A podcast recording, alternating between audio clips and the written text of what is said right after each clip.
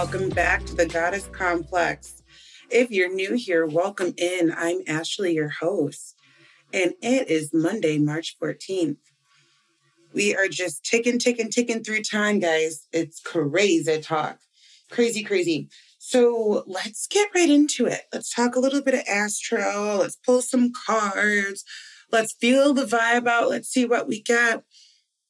The highlight of the week is the full moon in Virgo. You know, I love some good Virgo energy.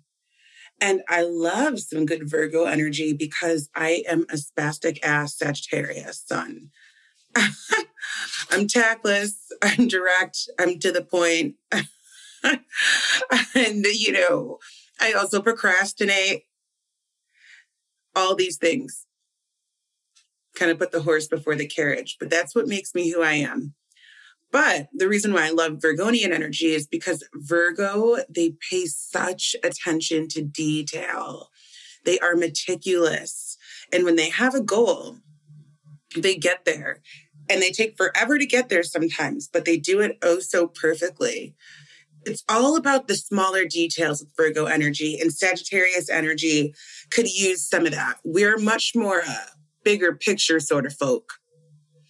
Bigger picture is great and all, but as they love to say, it's all in the details. The Thursday's episode coming out, it's going to be all about the full moon in Virgo. I'm super excited about it because we are just going to be leading into Virgo energy. I feel like out of all 12 of the zodiac signs, Virgo is one of those that doesn't get a whole lot of attention. And I feel like it's because Virgo has these stereotypes of being OCD, being picky, being meticulous, being even maybe a little boring, right? So, we're going to break down some of those stereotypes on Thursday, and we're just going to show some love to our Virgonian gods and goddesses. And I'm super excited. So, if you have a lot of Virgo in your chart, make sure you tune into Thursday. If you want to learn more about Virgo, make sure you tune into Thursday our full moon is going to be in the sign of Virgo. So you all know the full moon is about releasing that which does not serve, right? It's it's a combination when we're dealing the full moon. It's a slow build, it's a slow creep. And so when we hit the full moon, it's like explosion, right? In the best way. So subconscious energy, subconscious energy.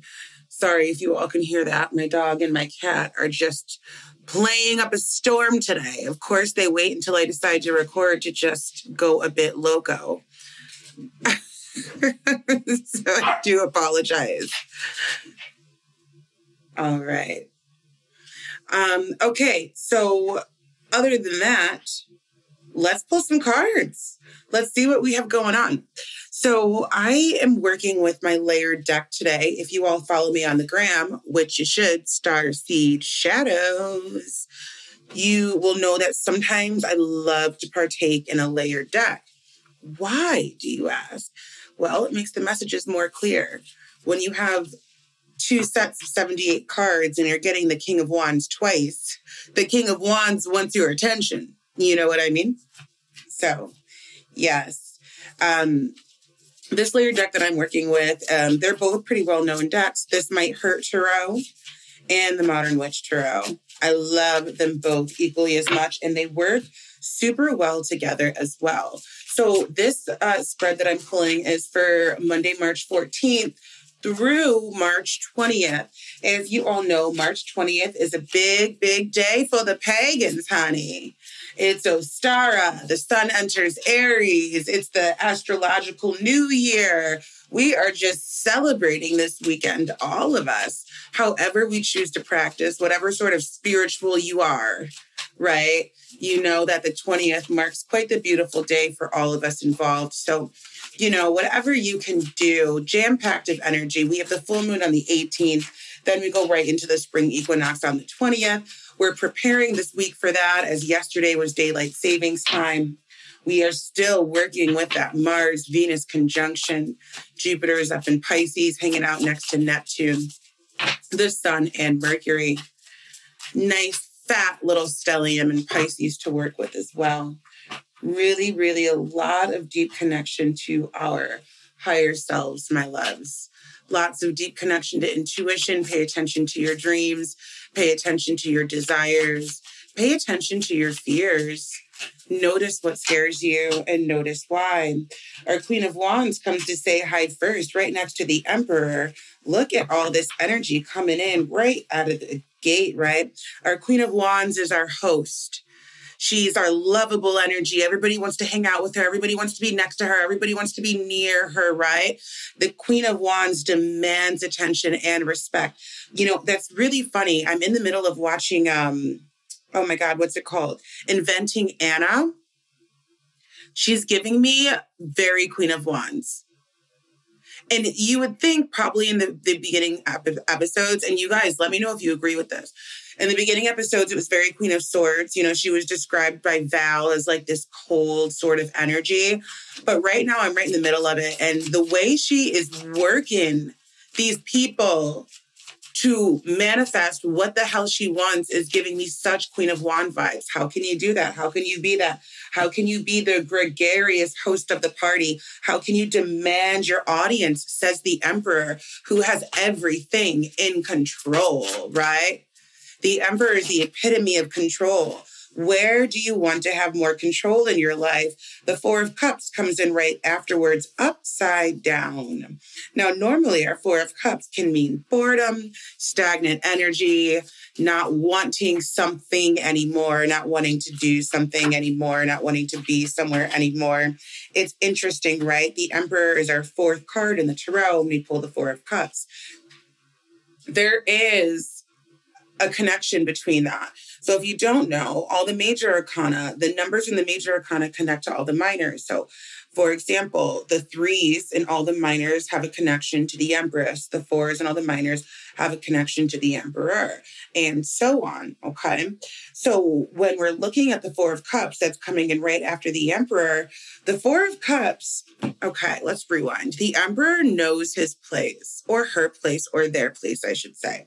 The emperor commands that, that, that rulership ability. The emperor knows what's next for them to cons- to succeed and for their their business, for their kingdom, for their rulership they know what they need to do in order to scale and become bigger and gain more control. Nothing is wrong with having control over your kingdom, my loves. Three of Pentacles comes in right side up right after Four of Cups, but we mustn't do it alone. We can't do it alone. Are you overworking alone? What I find to be fascinating is the Queen of Wands. She's pictured by herself. The Emperor is pictured by their selves. The Four of Cups is pictured by their selves. And then the Three of Pentacles comes in, and we see people now joining, right? The four of cups coming in upside down i'm tired of doing things the way i've been doing things. It's no longer bringing me joy doing things the way that i've been. It's almost like feeling like being the queen of wands might be a struggle for you might be hard for you eh, especially maybe this week hard to get out of your comfort zone maybe go out maybe do something that is not how you normally get down and the emperor is coming in reminding you like hey this is our kingdom. We have control over how things are run. We can still be amazing hosts. We can still have amazing experiences. We can still be amazing in our own right. We can still do things that scare us. Our queen of wands is quite adventurous and we can always still have control Four of Cups coming in upside down. Let's do something a little different. I don't like the way I'm doing things now. I'm over it. I'm bored. This is done with. It's done with. I'm over it. Let's bring some new people on the team, says the Three of Pentacles. Let's explore our friendships. Let's explore our relationships. Let's explore how we can have almost a symbiotic relationship where we are giving for into each other, right? Judgment comes in right afterwards. Interesting card what's your judgment like? Whenever judgment comes in, that's exactly what's happening. Our are you passing judgment? Are you judging the situation correctly? Are you judging all the, the partners, the pieces of the situation correctly? When it when we are going from being the queen of wands all the way to judgment, right? Are we using our best judgment or are we acting or reacting out of fear? That's really what it comes down to. Lots of questions to ask yourself. And as I look at the judgment card, it totally feels so Piscean to me, right?